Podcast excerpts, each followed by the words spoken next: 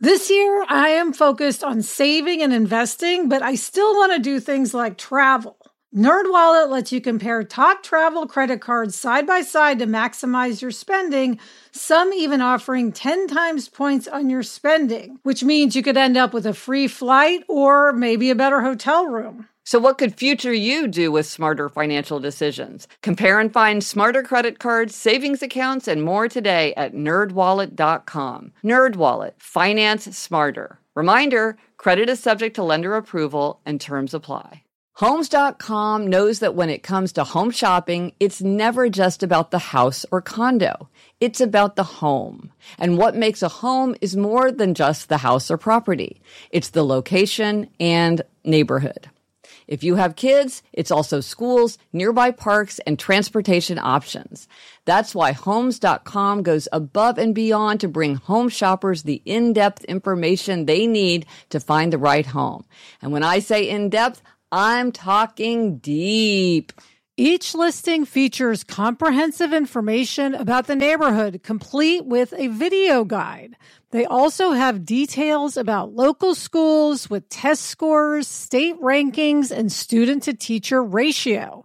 They even have an agent directory with the sales history of each agent. So when it comes to finding a home, not just a house, this is everything you need to know all in one place. Homes.com. We've done your homework. Hello and welcome to Happier, a podcast where we talk about ways to build happier habits into our everyday lives. This week, we'll talk about the first thing you should do if you are feeling burned out. And we'll talk to writer Kathryn Schulz about her terrific new memoir, Lost and Found.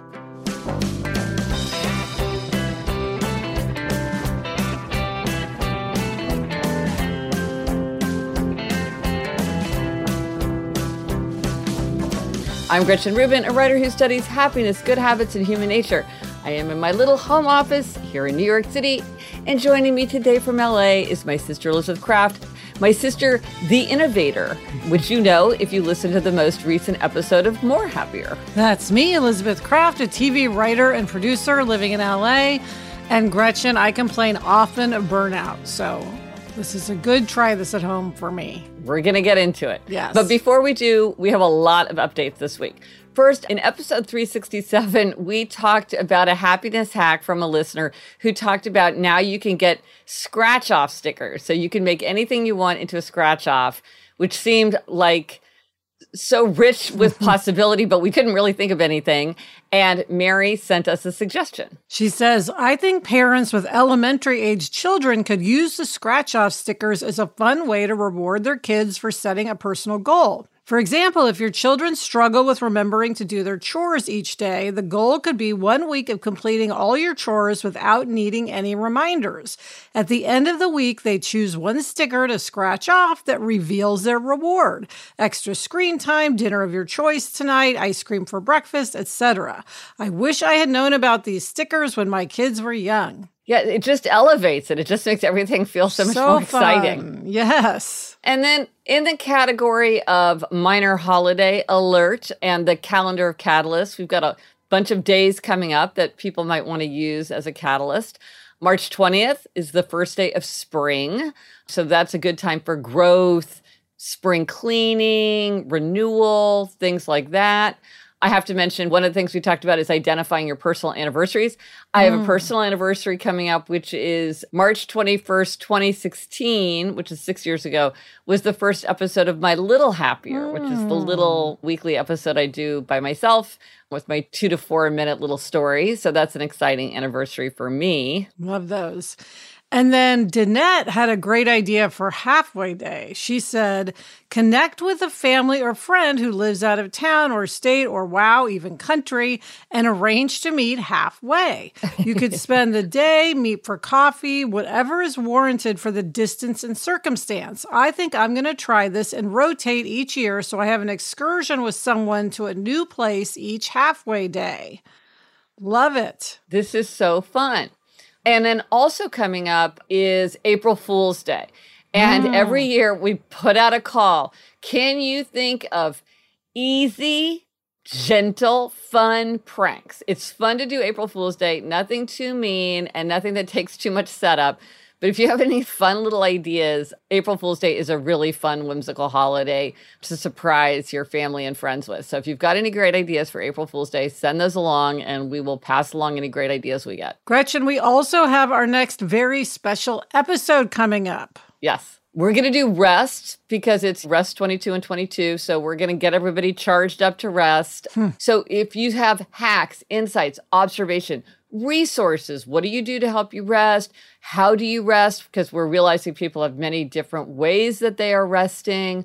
We want to take the time to get focused on rest and really think about ways that we can rest more deeply, more imaginatively, you know, and more easily. And more consistently. Yes, and more consistently. And kind of tied to the idea of rest, because um, it's like the opposite of rest, our try this at home tip this week is if you are feeling burned out, the first thing that you should do, the very first step, is to identify the problem. Yeah, now I think this is so interesting because I feel like we all just think burnout is itself a thing. And it yes. didn't even occur to me until you brought this up that like I could identify something within a burnout and make it better. Here's the challenge. If you say, okay, I'm burned out, it feels like you've identified the problem, which is right. burnout. But actually, there are so many reasons a person might be feeling burned out. And saying that you're burned out doesn't suggest any solutions, it doesn't suggest anything constructive. So instead of saying you're burned out, if you identify the problem, you might be like, I'm feeling burned out because I have a lot of conflict with my boss. I'm feeling really burned out because I'm on Zoom for eight hours straight and I don't even have time to like get up and eat lunch. I feel burned out because my company is downsized and now I'm doing the work of two and a half people instead of one person. I'm feeling burned out because I don't have the tools that I need. I'm feeling burned out because my child isn't sleeping well through the night. And so I'm really underslept. Those could all be making you feel burned out but they point in just really different directions in yes. terms of how would you address that burnout. Yes, that's what I like that this means. Oh, we could actually solve that problem. And, you know, Gretchen, I was thinking about myself and what is the problem when I'm burned out? Yeah. And sometimes it's just the marathon sort of nature of my job. And yes. maybe that doesn't even qualify as burnout. That's just exhaustion. I think there's something to that. It's you not, know. Yeah, you're not burned out. You're just like there's just so much so depleted. Yes. yes. But what I was thinking about for me when I'm burned out, often it's because I haven't socialized enough. So I've just been working and not spent time with friends and even though it it sort of feels the opposite like i don't feel like i want to see people because i feel like i just want to zone out in my downtime yes. if i'm working really hard but what i know if i look back on my own history is that if i make the effort and i go out and spend time with friends that actually recharges me and makes me feel less burned out and see, this is a perfect example by why identifying the problem is so crucial. Because if you miss identify the problem, you might go to great lengths to solve burnout in a way that's not going to be at all helpful. Let's say I live down the street from you and I was like, oh, Elizabeth, you're feeling burned out. I'll come over and do all your dog care for a week or whatever, just make something up. It wouldn't help because it might, right. you might be like, oh, that's nice, or that makes my life a little easier. But it wouldn't get to that core issue of burnout for you because for you, that's about not getting that kind of social energy that you need so much. And sometimes the place that hurts isn't the place that's injured. And mm. so you really have to think about what are the causes of it and and this feels so obvious, like, oh, it's just very obvious to know. But as your example is a great illustration, it's not always that obvious. It's not, there's not always like a direct line. This is why we always talk about know yourself better. Yes. What do you need? Somebody else might be like, oh, what I need is more time in solitude. I'm spending too much time with other people. I'm not taking that time that I need just to be alone. And for them, yes. that could be giving them burnout. Absolutely. Gretchen, I'm curious. I don't think of you as someone who ever feels burnout. Do you? You know, I don't think I often do feel burned out, but I think it's also because the nature of my I mean, I'm really lucky because the nature of my work is so within my control that if I start feeling burned out, I can self regulate pretty quickly. Mm-hmm. And you mm-hmm. know that I will sometimes just like take an afternoon and reread Little Women or something right, like right. that. So I think I'm pretty attuned to it and I get onto it pretty quickly.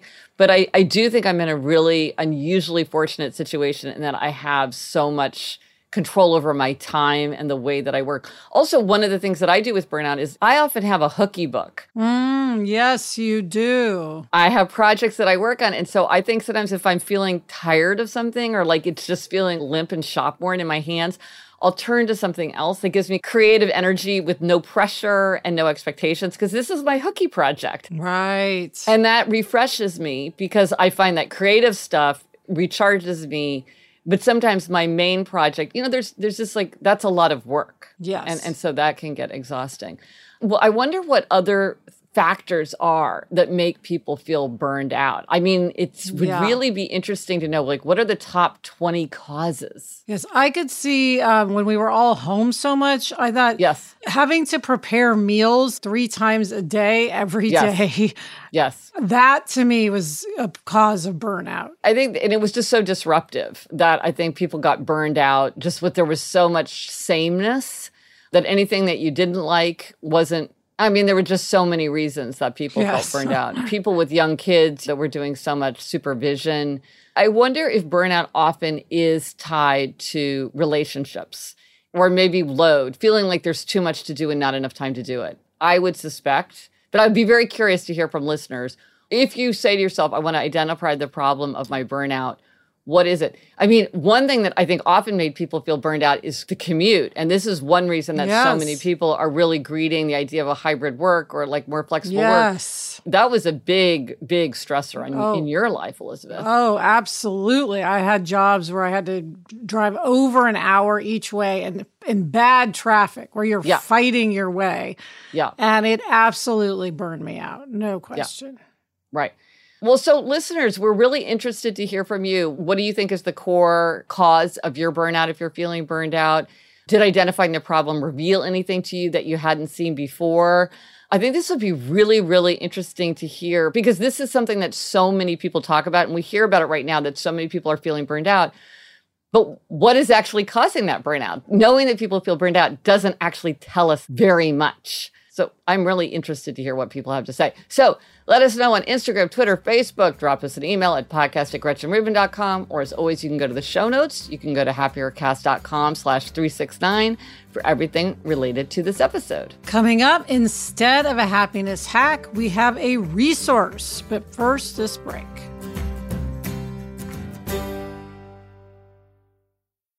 The weather's getting warmer, so it's time to say goodbye to jackets and sweaters and hello to shorts and tees.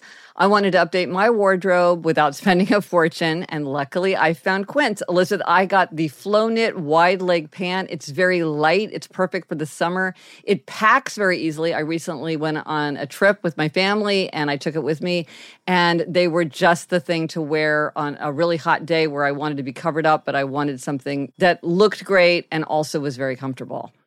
And the best part all Quince items are priced 50 to 80% less than similar brands. By partnering directly with top factories, Quince cuts the cost of the middleman and passes the savings on to us.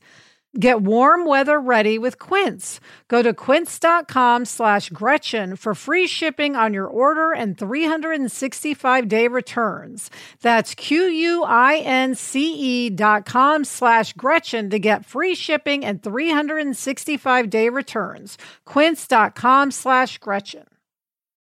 When you're hiring for your small business, you want to find quality professionals that are right for the role. That's why you have to check out LinkedIn Jobs. LinkedIn Jobs has the tools to help find the right professionals for your team faster and free. And, you know, Elizabeth, I now work with a team and hiring the right people is so important. It's maybe the most important thing. And LinkedIn makes the process of identifying and hiring people easy and intuitive. I know that when I've been hiring for my team, it's hard to find quality candidates to interview. And LinkedIn isn't just a job board. LinkedIn helps you hire professionals you can't find anywhere else even those who aren't actively searching for a new job but might be open to the perfect role. In a given month, over 70% of LinkedIn users don't visit other leading job sites. So if you're not looking on LinkedIn, you're looking in the wrong place. On LinkedIn, 86% of small businesses get a qualified candidate within 24 hours. Hire professionals like a professional on LinkedIn. Post your job for free at linkedin.com slash Gretchen. That's linkedin.com slash Gretchen to post your job for free. Terms and conditions apply. Okay, Gretchen, usually we have a happiness hack now, but instead we have a resource. Yeah, this seems too significant to be a hack, but we're happier when we live up to our values. And one way to put our values into the world is to support the causes that we believe in.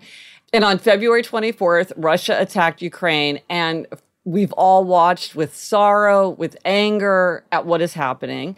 And you know and with so much admiration for the, the, the brave determination of the ukrainian people and we want to support but sometimes when you want to give support it can be a little intimidating to figure out okay what is the best place to give? I want my money to be well spent. I don't want it to be wasted. I want it to get to the right people. So what do i do to be most effective? So i decided that i would go do that research so that i could tell people a handful of places like okay these are good places to give. Good because it does sadly happen that uh, at times like this scams arise. And so you can give your money to someone who wants it for themselves. So it's good to know places that are safe to give. Yes and on that note some of the sources that i was looking at warned that it is often better to give your money to an organization than to like a crowdfunding effort or a social media campaign because those often can be fake and also be careful. Watch out for look-alike names because sometimes mm. I think it's not even that they're trying to be scammy. It's just that a lot of people have been drawn to names that have like care in the name. And so you want to just like poke around a little bit and make sure that you are giving to the organization that you intend to give to. Whether because it's just sort of a look-alike or whether because somebody's actually trying to scam you, it's worth poking around a bit to make sure everything is fine. Also, what uh, I was reading is that it really is better for people if you send cash, not goods. Somehow it can feel more real to give stuff. It feels kind of more hands on, more tangible. But what these kind of best practices we're saying is like you really want an organization that's on the ground to be able to decide what do people really need right now this situation is changing very rapidly you could give something that just doesn't reach people. There's a lot more friction when you're sending stuff. And so money really is what most organizations find to be most useful. Gretch, one organization is Save the Children. Yes, this this is a very highly rated organization. It has a special emphasis on children and families. It has a great reputation.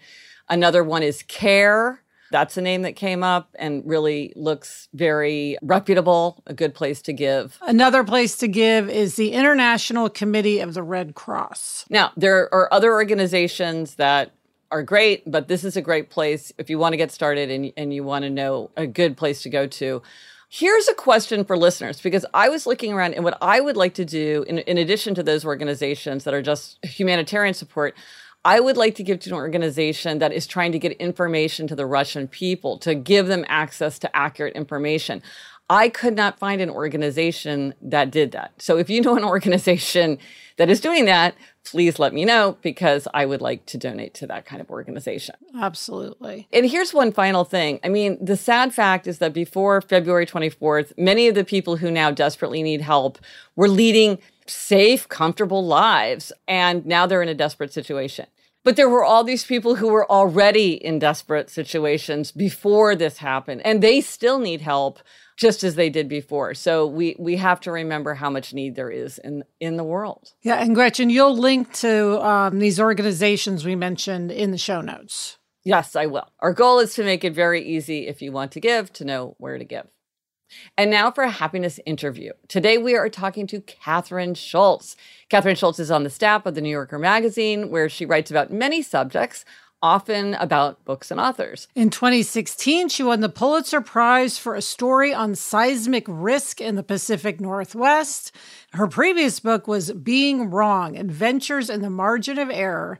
And now she has a new memoir that just came out, Lost and Found. Here's a description 18 months before Kathryn Schulz's beloved father died, she met the woman she would marry. In Lost and Found, she weaves the stories of those relationships into a dazzling exploration of how all our lives are shaped by loss and discovery, from the maddening disappearance of everyday objects to the sweeping devastations of war, pandemic, and natural disaster, from finding new planets to falling in love. Uh, coincidentally, every year my book group does a book swap where we we draw names and then swap books. And one of my friends, completely unrelated to this, picked Lost and Found to give to another friend. Hello, Kathryn. Hi, Kathryn. Hello. Thank you. Wonderful to be here. Excellent. Now, Kathryn, we both loved your memoir. And to give listeners a, a sense of the mood of the book and your language, would you read a passage? I would be more than happy to. This comes from very close to the end of the book, but not the actual end, so we're not spoiling anything. Yeah. that is the essential difficulty of our situation. Life goes on, but we do not. We stop. Perhaps the devout are right, and some part of us will endure beyond the grave. But either way, existence as we know it, falling in love, grieving, going to the grocery store, splashing in the ocean, driving at night with the music up and the windows down, in every detail good and difficult, living out our days here among the egrets and herons and black bears and fleas.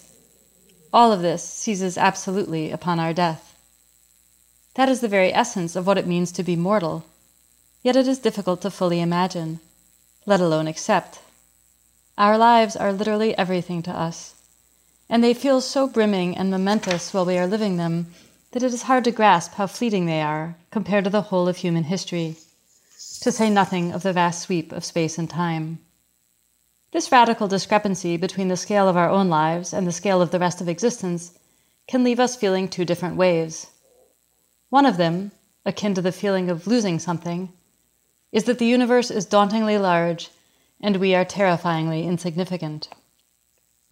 The other, akin to the feeling of finding, is that the universe is dauntingly large, and yet here we are, unimaginably unlikely and therefore precious beyond measure.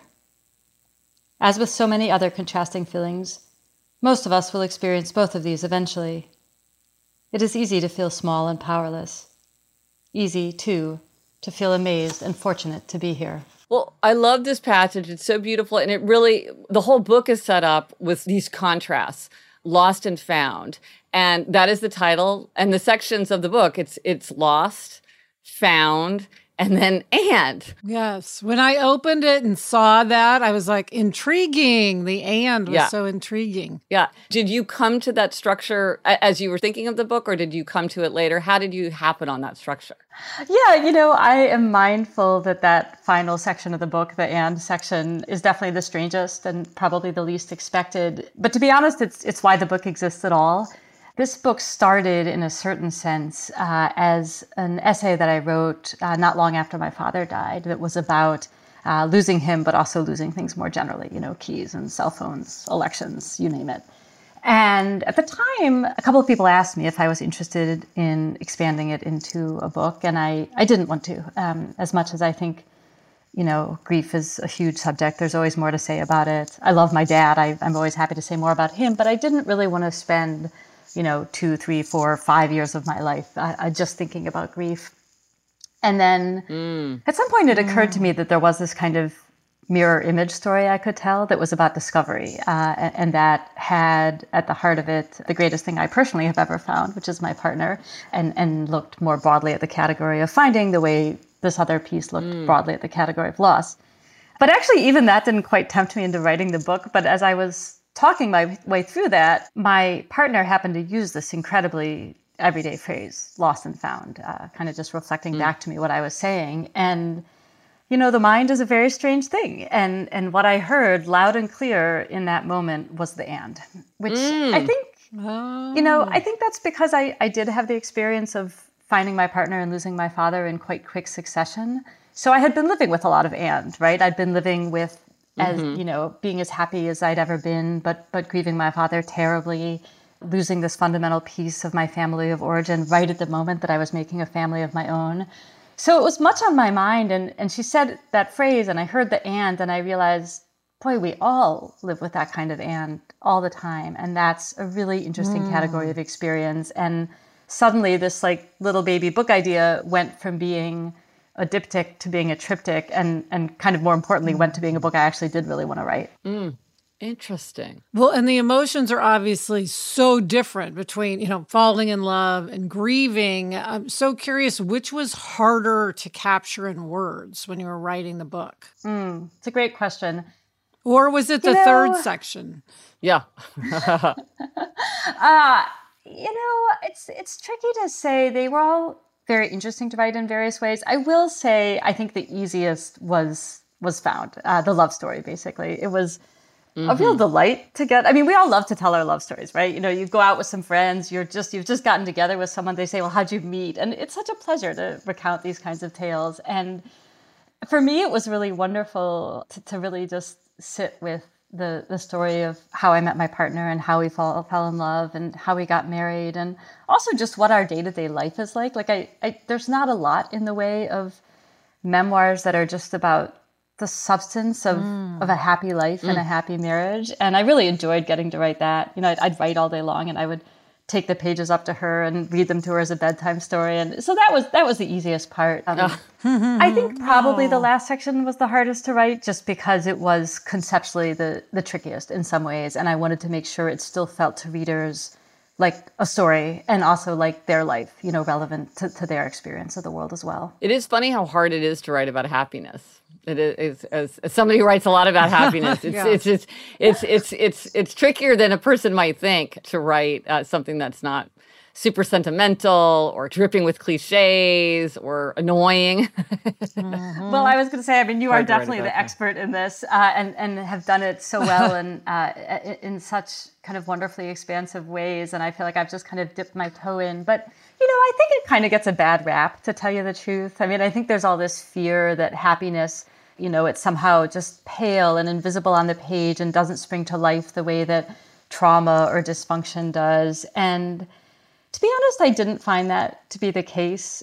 And if anything, I'm a little perplexed by the widespreadness of that notion that, that somehow happiness is boring and mm-hmm. difficult to animate, in part because happiness is not a single static state, you know, as you well know, right? I mean, even even mm, the happiest yeah. and most fortunate of lives, and I, I do believe I've lived an unbelievably fortunate life. Mm-hmm. It's not like you get away from grief. It's not like you get away from right. fear or frankly just the everyday stuff of like I'm irritated, I'm bored, I stubbed my toe, you know, whatever it may be. Right. There's always yeah. a lot of of topography to happiness. So I actually found it really fun to kind of wander around in that landscape and write about it. But there's no question that it, it has this reputation as somehow being uh, less mm. intrinsically interesting than trauma and and uh, and sorrow and grief. Well, it's interesting because I noticed on the cover of your book there's a tribute from Marilynne Robinson, and I think Marilynne Robinson's novel Gilead is one of the most beautiful novels and the most mesmerizing and compelling novels, basically about happiness, and it's being in the mind of a of kind of a pure, good happy person, but dealing with like all the stuff that you're talking about. So that's very appropriate that that Marilynne Robinson is there. Kathryn, you're writing about such intimate emotions and events, obviously. Did you have any rules for yourself about how much you would reveal? Or were you just sort of like no holds barred? I didn't have rules about how much I would reveal. Um, partly because it's really not that kind of memoir. Right. You know, I remember when I was when I was taking this book around to publishers, one of them looked at me very seriously at the end of the meeting and and started asking these kind of probing questions about all of my relatives. And at some point, I realized the gist of what he was trying to say is like, "Are we going to get sued? You know, is there anything in here? Like, do we need to oh. call in the whole legal team?" and you know, yeah. it's I, I'm not telling that kind of story, so there wasn't anything um, in that sense that I thought, oh well, I, I don't want to share this or make this public. Um, but but there was a kind of constraint on this book uh, in terms of how much I shared about my life that wasn't about privacy. Uh, it was it was actually about relevance. You know, because this is a kind of odd memoir that is existing in service of this exploration of the broad idea of loss and the broad experience of discovery, and then this kind of sense of emotional conjunction and complication. Everything got subjected to the test of is this relevant to that? You know, I mean, one could write about mm. love endlessly and in every direction, and, and likewise about grief. But I did really try to make sure that the stories from my own life were serving this uh, this this set of experiences that I wanted to explore. And you're a journalist who's often like reporting. What was it like to write about your own experience? Uh, easy to be to be very blunt easy. about it. Um, easy right. in the sense that right. um, I am a journalist. I am a reporter. I am not a very good yeah. natural reporter. I'm like one of these people who has to like steel myself before every single phone call. Like it's going to be oh. fine. I can do this. Uh, and which is mm. funny because I'm married to like the world's greatest natural reporter who thinks it's incredibly fun and the best part of the job. But I'm always like cowering in the corner before I have ah. to go do it. Interesting. so even though I love it and I, I think reporting is wonderful and I like the kind of writing it allows me to do, but to be perfectly honest, at book length, it was very nice to to feel like the only real source I had to consult was like mm. myself, my partner, my family. Right. Yourself. It made things very yeah. easy. yeah. Yeah. And did your wife give you comments? Was she a critic for you? Yeah, absolutely. I mean, she's always my my first and, and honestly my best reader. Um, even though I consider myself fortunate, I have wonderful editors, you know, at the magazine and, and at the publishing house. But uh, she read everything um, kind of in real time, basically, which is which is how we work pretty much mm. for all of our work, hers and mine, books, magazine pieces, and Yes, she has a gift I do not. She has many gifts I do not, but one of them is the gift of brevity. and I was really committed mm. to this mm. being a short book. And, and when I declared that fact, right when I sat down to start working on it, basically everyone in my life laughed at me. I am really not known to sticking to my word limit. Uh, and, and one of ah. the real gifts that she brought to this book was uh, akin to what I was saying earlier, which is a real sense of what needed to be in it and what didn't need to be in it and a real sense mm-hmm. of how to mm-hmm. select the stories that were actually going to simultaneously move the trajectory of my life forward, but also really serve these ideas about losing and finding. So it was immensely helpful. It also saved me a lot of time because at some point I wised up and I started showing her things really early so she could say, "Please stop writing that. Go write this other thing instead."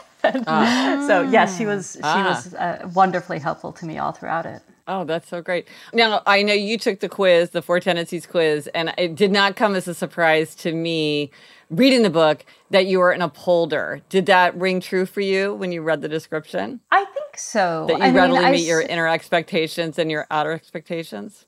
Yeah, I mean, I certainly identify as someone who has very strong inner motivation. I'm basically always pleasing above all things to uh, make myself happy. uh, not not in the facile sense, mm-hmm. but I'm, mm-hmm. I'm always trying to meet my own yeah. standards. Um, and my own yeah. standards are almost always higher than those of anybody around me. So yes, I am for good or ill, and I, am sure you'd be the first to say that all of these ways of being in the world have, you know, all of for all of us, our strengths are our weaknesses. But um, yes, yes I'm 100%. relatively indifferent to what the world thinks about what I'm doing, but I have very strong reactions to what I think about what I'm doing. And finally, Kathryn, we love to ask our guests for a try this at home. Do you have a tip, something to make our lives happier, healthier, more productive, more creative? I do, but it's absolutely borrowed glory. Speaking of gifts my partner has given me, um, so it's Lent right now, which is irrelevant to me because I'm a secular, secular Jew. Uh, but I married a devout Lutheran who observes Lent. And this particular Lenten season, she decided to give up complaining. And I have to tell you, it's been revelatory for us both. I, I, cannot recommend it enough. Ah. I mean, I, I, might jokingly suggest you try to get your partner to give up complaining, which is even better. but yeah. but I I, um, yeah. I really do. Um, I, I, have to say that it's really fascinating, um, kind of the amount of awareness that is brought into our lives about when we do complain and how often and about what kinds of things. And it's been really wonderful for both of us, I think, to just say, actually, no, like that's not how we want to engage with the world. And of course, there, you know, one can't suspend criticism or, or judgment all the time. It's important, I think, to be thoughtful and analytical about the world and yet it's there's a lot of complaining that actually isn't serving anything remotely useful in our lives right. so yes my my mm. try this at home is uh, take you know your 40 days or however long and, and see if you can go without complaining that is That's a great fantastic. idea. yeah. Excellent. Well, thanks so much, Kathryn. It's so fun to get to talk to you. It's Thank been an absolute you. pleasure. I really appreciate it. Coming up, I reach into the past for my gold star. But first, this break.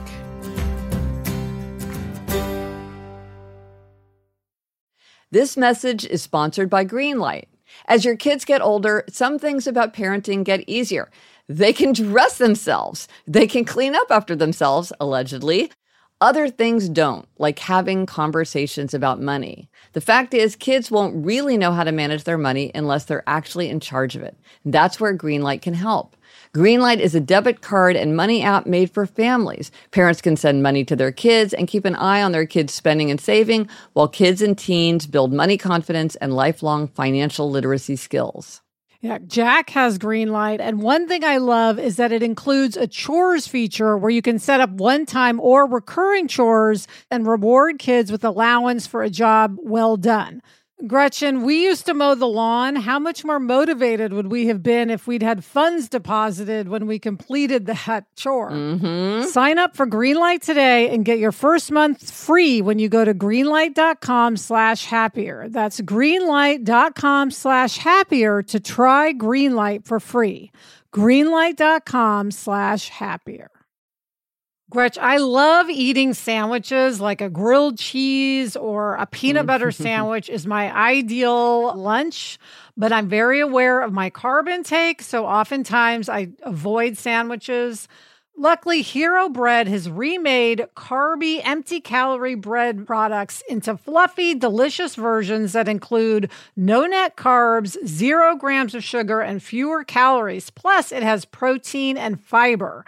I have been using it to make grilled cheeses and I use their tortillas to make a cheese quesadilla, and I am in heaven. Hero bread tastes great, has a terrific texture, and helps you meet your nutrition goals. Don't give up being a breadhead. Hero Bread is offering 10% off your order. Go to hero.co and use happier at checkout. That's happier at H E R O dot C O. Okay, Gretch, it's time for demerits and gold stars, and you're up this week with a happiness demerit. Yeah. So, Elizabeth, you and I both do high intensity weight training. Our parents do high intensity weight training. My in laws do high intensity weight training. Jamie does. Like everybody that I we try, I try to get everybody to do high intensity weight training. And during the pandemic, I did it at home with weights and bands and whatever, and it worked great but now I can go back and do it in person. And I really prefer to do it in person. I feel like it's better and I like I walk there, I get out of my you know, it's it's just it's a whole thing and I like it better doing it in person. And yet because of the convenience of doing it mm. at home, even though I know I'd rather see my trainer face to face, I'd rather do it in person.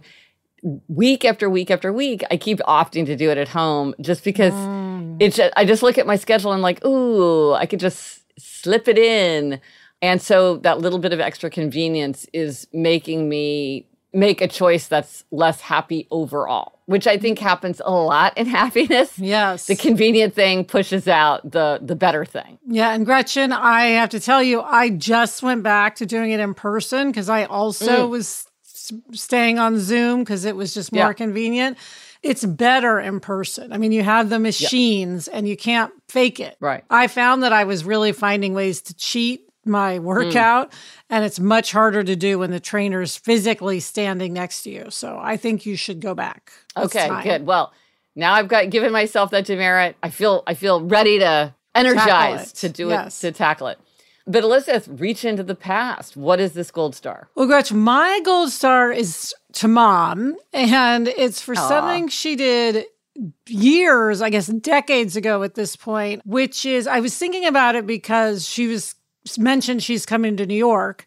Yes, so I was remembering when I lived in New York, and at one point I went and lived in Portland for a couple of months uh, one summer, and mom decided to come and stay in my studio apartment in the village because mom loves New York yeah. and never has enough time there. And it worked out just great that she could stay in my apartment.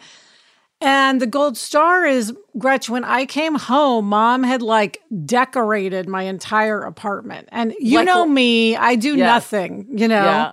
Yeah. You and I, we, that gene skipped us. Yes. And I came home, mom had a, a big rug. She had beautiful New York photos framed on the wall. She had, I mean, I don't even remember it all. Yeah, and yeah. of course, she cleaned as well, organized.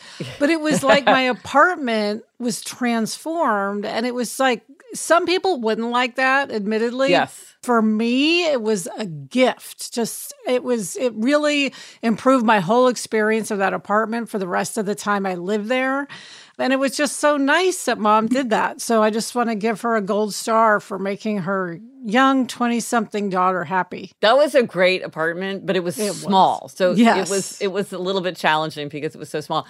But I think this is a good example of how we really understand each other as a family because I think you're exactly right. For many people, they would not want that. And they would be Right. very angry, insulted, resentful.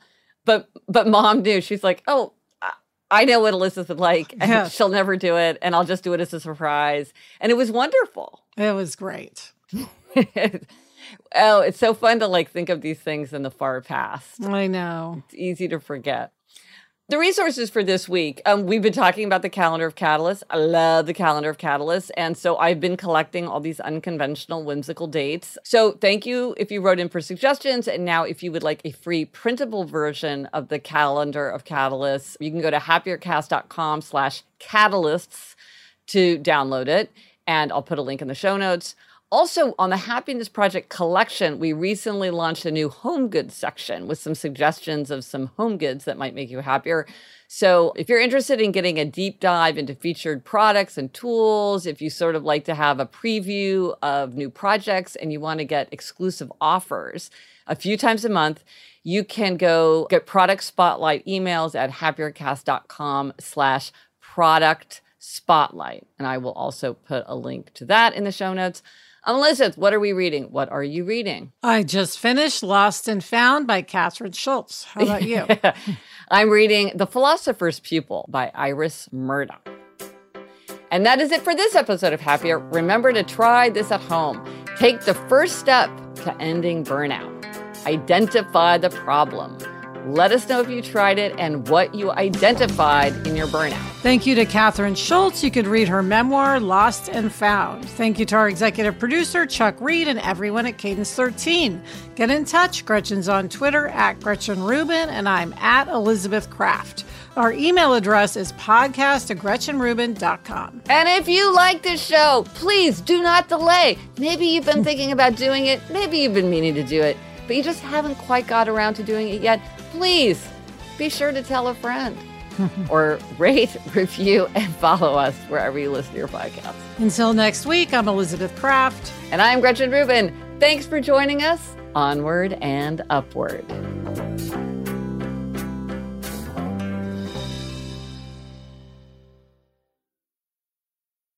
Elizabeth, I remember that I don't know if it was during that visit or at some other time, but mom framed the cover of the first YA novel that you wrote. I've always remembered that. Yes. Oh, so, um, of course, now we would Framebridge that. yes, indeed.